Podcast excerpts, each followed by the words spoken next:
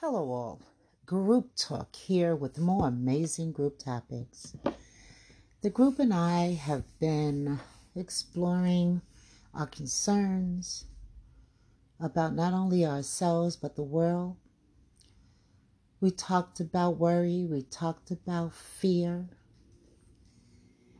And so, Group Talk suggested that we focus on good fear. Because you know there's two sides to it. It's bad fear and it's good fear, right? And I asked the group to take pen to paper, writing out the word fear and attempting to discover positive words for each one of those letters. And I was very pleased with their feedback. Some came up with the word freedom. You know, freedom affords us privilege and self determination. Some came up with future, succeeding and ensuring a better future, a healthier future.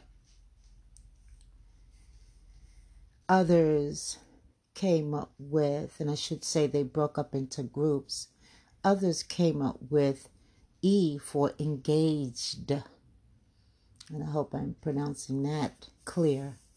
Engaged. Yeah. Engaged with family and friends and strangers. Engaged as human beings enjoy. I thought that was an excellent term. Enjoy. Enjoying the freedom. So, the third group came back with a response on A admire. Who are those that you admire. And don't forget, you must be the first name on the list. Admire and applaud.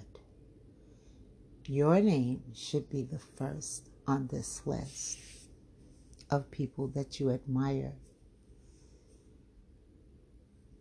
The fourth group came back with a response on R for remember reminisce, recall.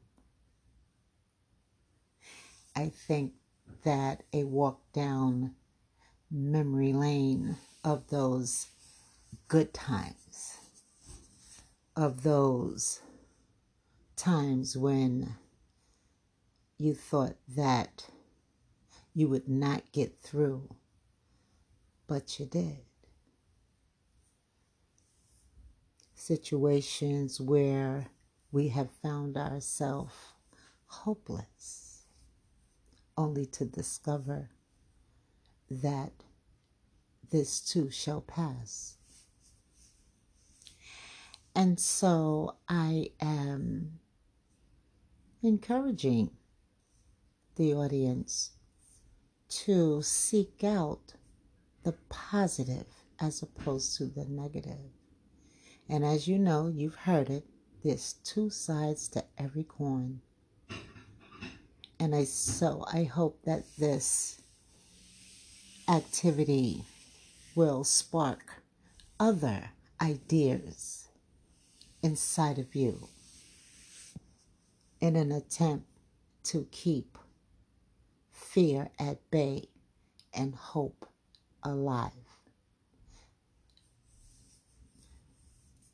Enjoy this very calm and rainy weather. I'm here in New York City, so we're experiencing a little bit of uh, rain here. And enjoy this wonderful Sunday. I'll say goodbye for now. Look forward to speaking with you in the future.